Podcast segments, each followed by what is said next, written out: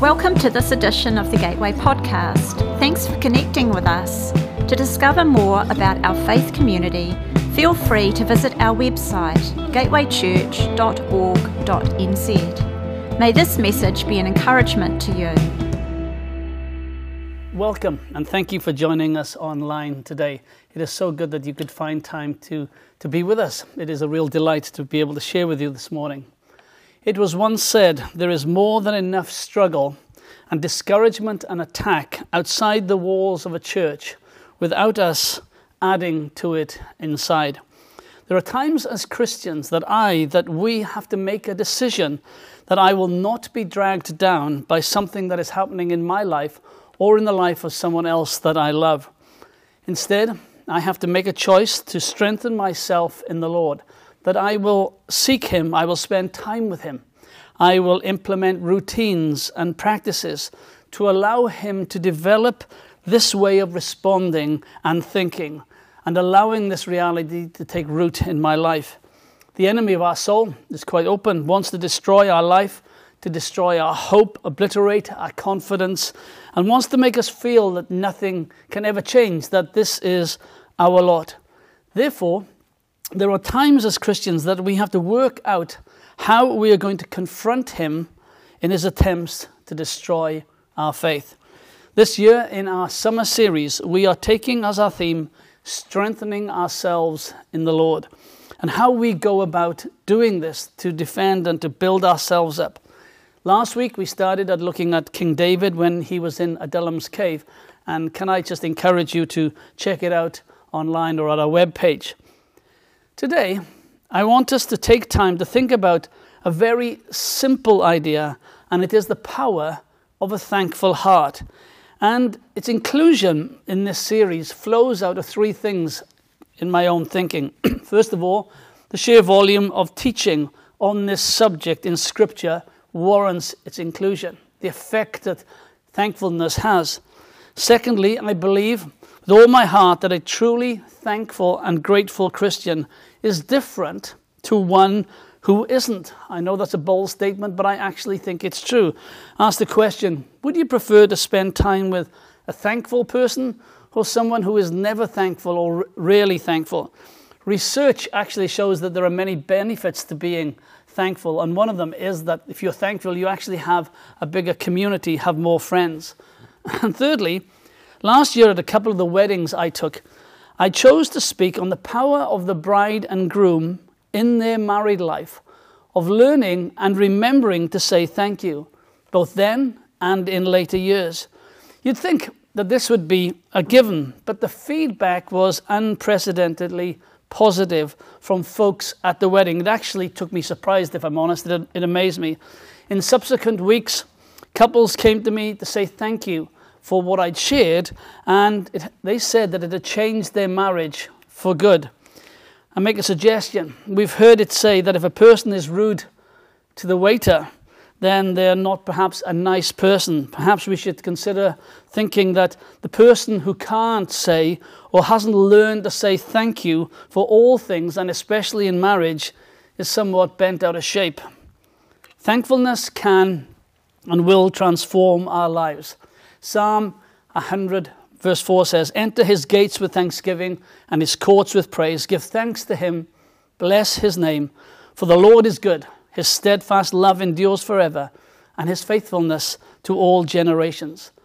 Thankfulness is a repetitive theme throughout the Bible, and it is ve- mentioned virtually more than anything else. This call to be a thankful and grateful people. It is a habit, I fear, and just very personally, that in, some, in society, we have lost something of the kindness and the graciousness of saying thank you, that perhaps we've gotten out of the habit of doing it. And, and maybe it's just my age, but it seems to, that we were more thankful or more appreciative in the years gone by.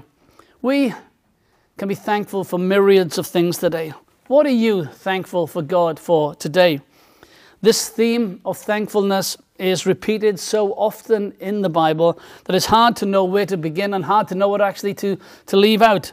But I have chosen three examples from the writings of Paul. He says in 1 Thessalonians 5 Rejoice always, pray without ceasing, Give thanks in all circumstances, for this is the will of God in Christ Jesus for you.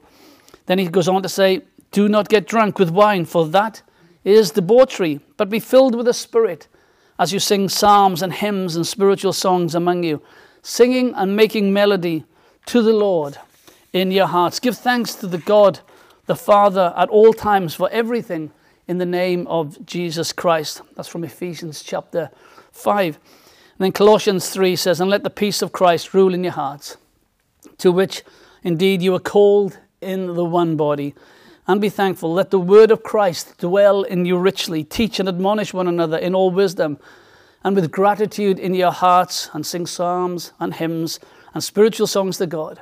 And whatever you do, in word or deed, do everything in the name of the Lord Jesus, giving thanks to God the Father through him. It is an amazing truth that throughout Paul's letters, he encourages Christians to be thankful time and time again. And so it is throughout the whole of the word. It seems as if there is something about being thankful that unlocks our heart in a way that nothing else does. One of the aspects that I, I love about worship is being surrounded by people who are worshiping and giving thanks to God. It's as if I'm ushered into a new space and I can join them as we gather, as it were, together and around the throne, just giving God our thanks and our praise. But the wonderful thing is that as we engage and as we give thanks, He comes and He changes us and He does that work of transformation, a process of cleansing our souls. There are four simple truths that I would like to share with us today that I believe that if we can acknowledge, appreciate, even embrace, they will help us, help us strength, be strengthened and encouraged. First of all, thankfulness flows from the awareness of God's promise. Thankfulness flows from the awareness of God's promise. Our starting point has to be with the acknowledgement that being thankful and being happy are not the same thing. It is possible to be thankful while finding at the same time our life to be incredibly difficult. It is possible to a- adopt an attitude of thankfulness that doesn't mean that we walk around with a grin on our face or being some in some constantly happy space. We can be thankful whilst at the same time as it feels we're going through hell. Thankful at the same time as facing huge challenges. Thankfulness is not an emotion, it is a decision of the will and the heart, and it is an act of intention. Throughout the Bible, this is what is seen as. The key to thankfulness is not getting more stuff, it is becoming more aware of the presence of God in our lives. An author called Robert Roberts has written a lot about thankfulness, and he says that there is a Christian framework for thankfulness which is quite different from anything else. He says that thankfulness is a, in a Christian grows and develops when we make the intentional choice to be aware of the good, to look for the good in the worst situation and to give thanks to God for it. No matter what we are facing, find something to be thankful to God for, and I believe it will unlock something in our heart. Some of you may have heard me say this story before, but please forgive me, but it fits so appropriately today. There's a seminal moment in my life when I was a young teacher, a young schoolboy.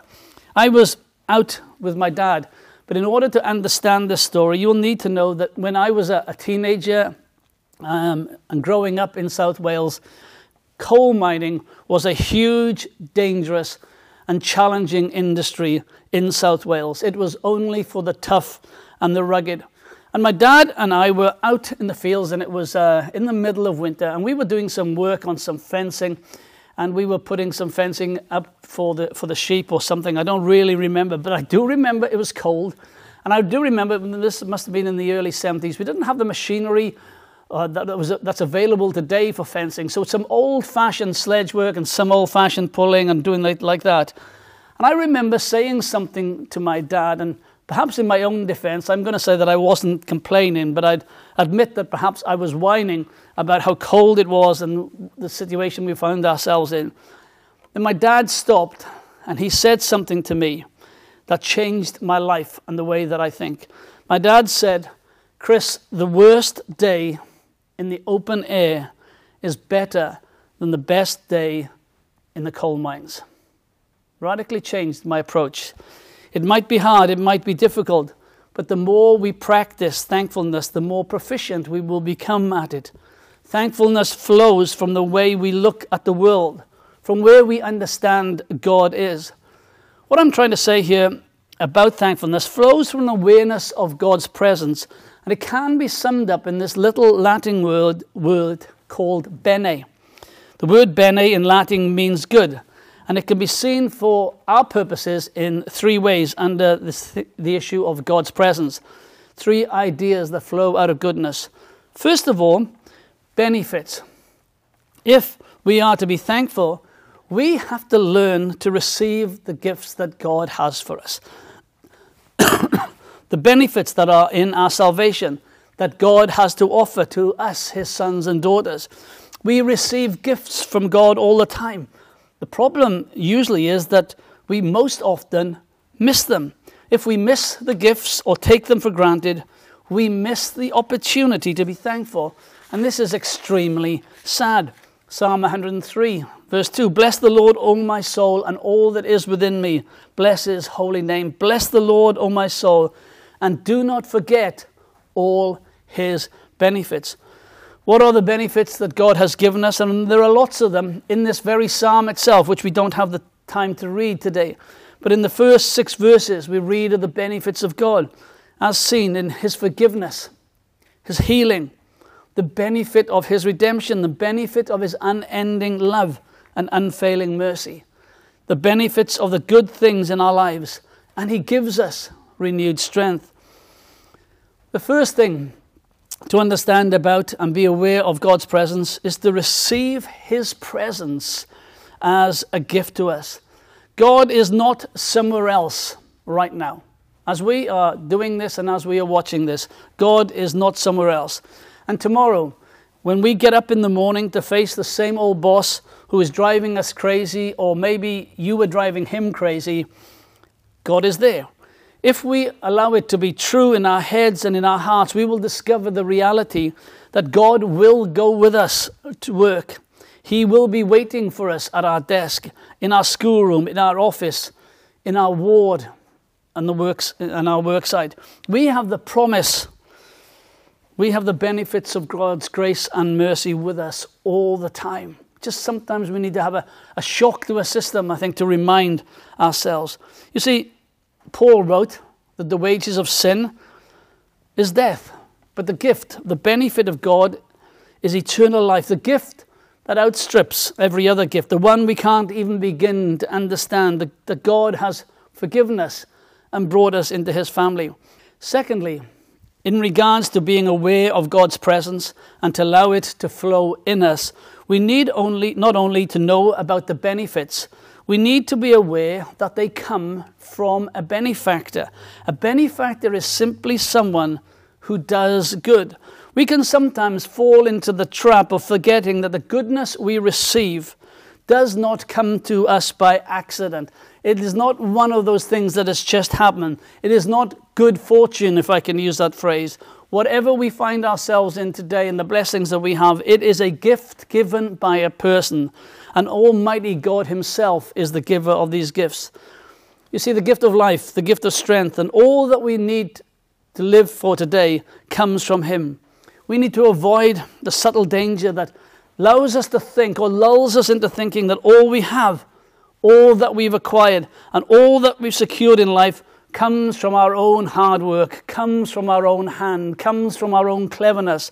It originates in us. This is so incredibly dangerous. Never say this perhaps, but maybe that's how we think about life. James 1 17 from the message says, Every desirable, desirable and beneficial gift comes out of heaven. The gifts of rivers of light cascading down from the Father of light. There is nothing deceitful in God, nothing two faced, nothing fickle. He brought us to life using the true word, showing us off as the crown of all his creatures. Everything that we have is from above. You know, wrapping this subsection up, not only are there benefits and a benefactor, but we are the beneficiaries. We are the ones who have received God's goodness, and therefore we should be incredibly thankful. Something in our hearts should erupt with praise because of all that God has done for us. You may simply think that you're sitting there doing whatever you're doing, but it's an illusion of miraculous proportion. Planet Earth is spinning around on its axis at about a thousand miles an hour. Every 24 hours, Earth fulfills a complete rotation. We are hurtling through space at an average velocity of over 67,000 miles per hour. This is not only faster than a speeding bullet, it is 80 time, 87 times faster than the speed of sound. So, even on a day when we didn't get much done, we need to remind ourselves that we have just traveled 1.6 million miles or 2.5 million kilometers. Added to this, the Milky Way is spinning at the dizzy speed of 483,000 miles an hour. And if this is not miraculous, then I don't know what is. The USA news channel Fox, when commenting on these facts, said, You aren't just surrounded by miracles, you are one. When was the last time we thanked God for keeping us in orbit? I have to confess that I have never prayed, Lord, I didn't think that we'd make a full rotation today, but we did. We just don't pray like that. We just don't think like this. And here, please, I'm not trying to be funny or trite, but trying to make a very important part. We have already believed God for the big miracles the miracle of being alive, of being held on this planet, of being able to know him and to know each other. We know the miracle of the whole creation. Yet the trick, if I can use the word, is learning to trust Him for the little miracles. God is so good, He is so generous, and He is so kind to us. Secondly, if thankfulness flows from the awareness of God's presence, thankfulness grows through humility. Thankfulness and humbleness, humility, all need to go hand in hand. We are never thankful for anything we think we are entitled to. We are never thankful for anything we think we're entitled to. Entitlement and thankfulness cannot exist at the same time in our own hearts. Here is the reality the bigger sense of our entitlement, the smaller is our ability to be thankful. I am entitled to a good job. No, you're not. I'm entitled to a certain income and financial freedom. No, you're not. I'm entitled to a certain type of lifestyle. No, we're not. I'm entitled to a certain way of living because I am a Christian. No, we're not. I remember as a child uh, that we used to every uh, autumn, always used to have a harvest Thanksgiving service, a very rural area and all the people used to bring the produce, and there's always a great, great hymn that we used to sing, and it goes something like that All good gifts around us are sent from heaven above. So thank the Lord, oh, thank the Lord. All of these gifts are from Him. And if we have a high level of entitlement, then we will have a low level of thankfulness. However, if we have a high level of humility, we will also develop a higher level of thankfulness. Because when we begin to understand just how many things God has given us and the fact that we don't deserve them, it releases something in our hearts the thrill and the privilege of living where we do. Lack of thankfulness or being ungrateful is not just a mindset that we need to change as Christians, it is a sin that we need to avoid. Paul, writing to the church in Rome, in chapter 1, says, For, for though they knew God, they did not honor him as God, or give thanks to him, but they became futile in their thinking, and their senseless minds were darkened. Claiming to be wise, they became fools. The further away we are from God, the harder it is to be thankful because somehow we think we are in control and we deserve better. See, the Bible often uses the word grumbling or complaining when it talks about a lack of thankfulness. Grumbling, sniping, complaining, bitterness, and so on. This type of person draws this type of person to themselves. And the heartbreaking, heartbreaking truth about these things is that when you are that type of person, eventually your joy goes and you wonder why. Where did my joy go? I believe it's absolutely correlated to our issue of thankfulness. You see, one's lack of thankfulness steals our joy, our sense of always having to be right, our sense of always having to be at the center, the one who always wants to get everything our way. This leads us to always end up being miserable. You see, this is what Satan does. He promises us power, autonomy, and freedom, but we don't realize that as we seek power, freedom, autonomy, that at the same time, he is putting shackles around our feet and he drags us down. I meet a lot of people who deep down feel they are entitled to something better, a better life, and they lament, Life's not fair. But life is not fair, but we are safe in his hands. But as we learn an attitude of humility that says God is gracious and kind, and every gift that he gives is good, something changes in here. Something changes in our heart. Paul writes to the church in Corinth to challenge the way that they think. Their joy had been destroyed by their grumblings and their lack of thankfulness, and he's comparing them with the children of Israel. And he says, do not, And do not complain as some of them did, and were destroyed by the destroyer. Satan will promise much and rip it away from us in order to leave us powerless and unthankful. In a book called Hannah Coulter, written by Wendell Berry, it tells the story of the life of a simple but wise Kentucky farmer's wife and mother. She and her husband Nathan are talking about what it will be like when the children grow up and go away. And this is what she thinks out loud. She says, The chance you had in life is the life you have got. You can make complaints about what people, including you, make of your lives after they have got them, and about what people make of other people's lives, even about your own children being gone. But you mustn't wish for another life. You mustn't want to be someone else. What you must do is this rejoice evermore, pray without ceasing, and in everything give thanks. And then she adds this I am not all the way capable of so much of this, but I know that these are the right instructions. I wonder today how many of us want another life. If I can be so bold to say, man, I'd like another wife or a different family or a different husband. Those are dangerous, dangerous words, and we're on dangerous, dangerous ground. We will never be content and thankful until we embrace the one we have. If we can't be thankful where we are, we won't be thankful anywhere else because this is the way that it works. And that old adage, we always take ourselves with us wherever we go. Thirdly, thankfulness shows in blessing. Firstly, I want to explain what I mean. what I mean by the phrase of praying thankfulness in blessing is not praying blessing into our lives or into being, but in the midst of blessing, living a life of thankfulness for all things, praying in the midst of blessing, as it were. Jesus lived a life of gratitude and a life of thankfulness in all things.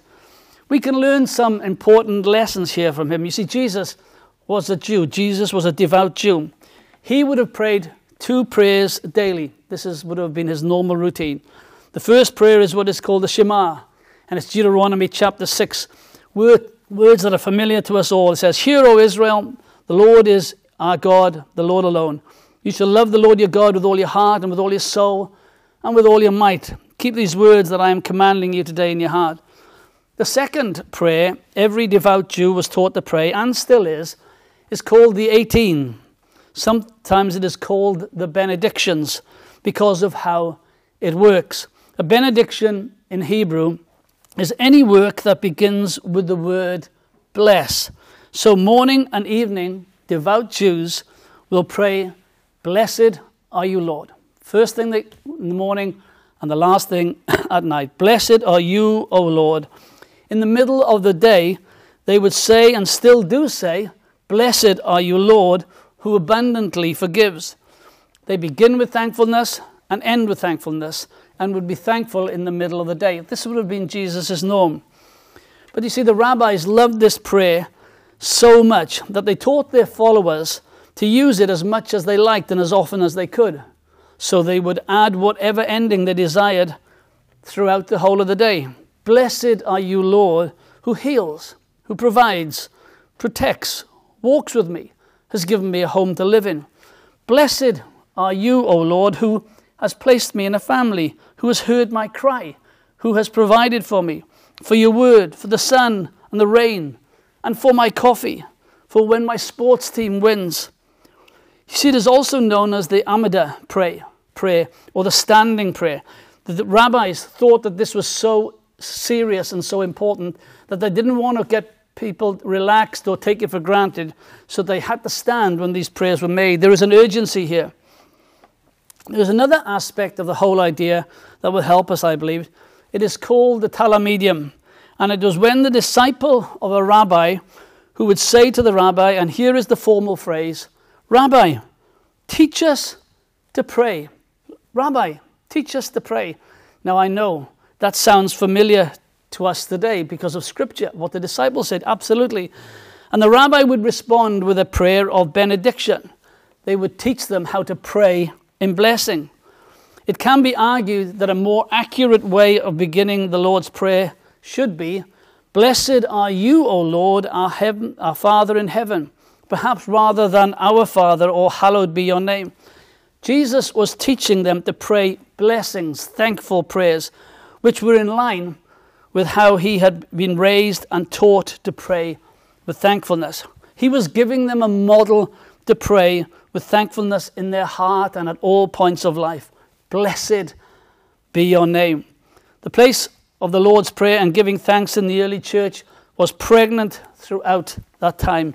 This is why the blessing came for eat, when we came to eat. They didn't bless the food, they thanked God for the blessing of food. This is why we say grace. It is an opportunity to say, Blessed be your name, O Lord, for the food I am about to eat.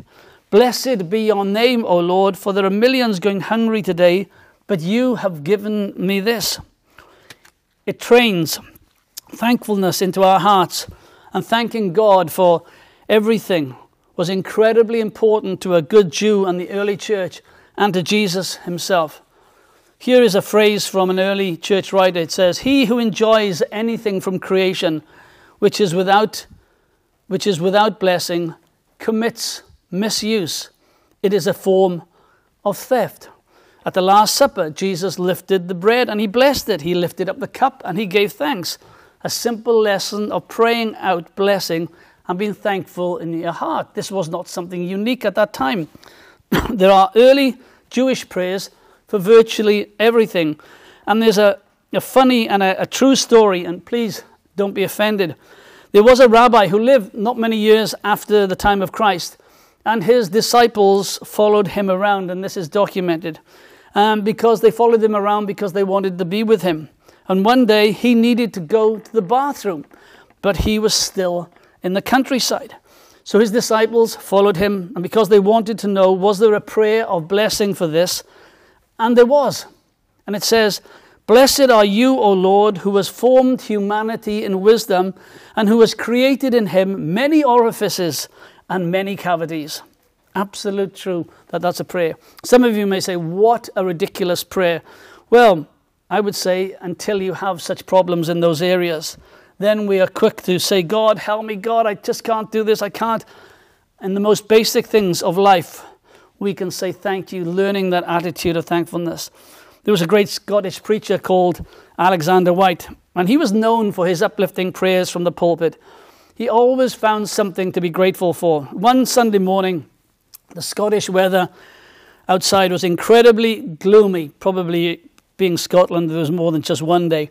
But on this day it was particularly bad, and one church member reportedly turned and said to his friend that surely Alexander Whyte would not be able to make anything of this today. I wonder what he's going to give thanks for this morning. And much to his and uh, his friend's surprise, Alexander Whyte began his prayer by saying this Thank you, God, that it is not always like this. There are times in our life when this is exactly what we have to say and pray. Thank you, Lord, that where I am today will pass, and I hold on to you in faith. Finally, thankfulness knows our own weaknesses. Here is a challenge for me and maybe for you too. God does not ask us to only give thanks for the good people and the good things in our life, the easy to love, but the tough to love and the difficult circumstances. Thankfulness is a byproduct of le- learning to lean into God and allowing His love and life to flow into us and out to others. It flows from this, the realization that we need Him for everything, that He has promised to be with us and He will never leave us.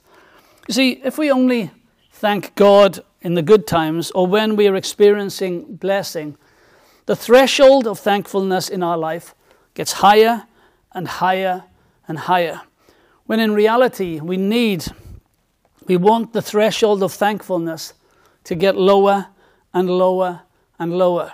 So we thank God for everything that is around, and this releases something in our lives that He does not have to impress us in order to get our thanks. We would all like that wonderful gift of hindsight that we could work, that we could work things out before they happen, but none of us do. But we are still called to be thankful. How much will we let God carry us in the hour of our greatest weaknesses? Is determined by our ability to be thankful to Him and be focused on Him in the midst of times of weakness and strife. If in the midst of everything we can lift our heads and see Him, something change changes. And if we can't, then He promises to lift up our heads if only we will ask. In 1636, amid the darkest of the Thirty Years' War in Europe, considered by many to be the most destructive war ever, but definitely in the history of Europe, and they've had many. There was a pastor in Germany called Martin Rinkart who buried 5,000 of his parishioners in one year, an average around 14 a day. His people and his parish was utterly ravaged by war and disaster.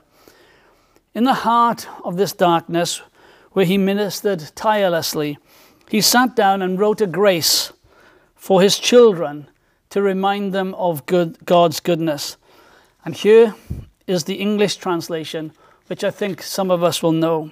It says this Now thank we all our God with heart and hand and voices, whose wondrous things have done, in whom the world rejoices, who from our mother's arms has blessed us on our way with countless gifts of love, and still is ours today.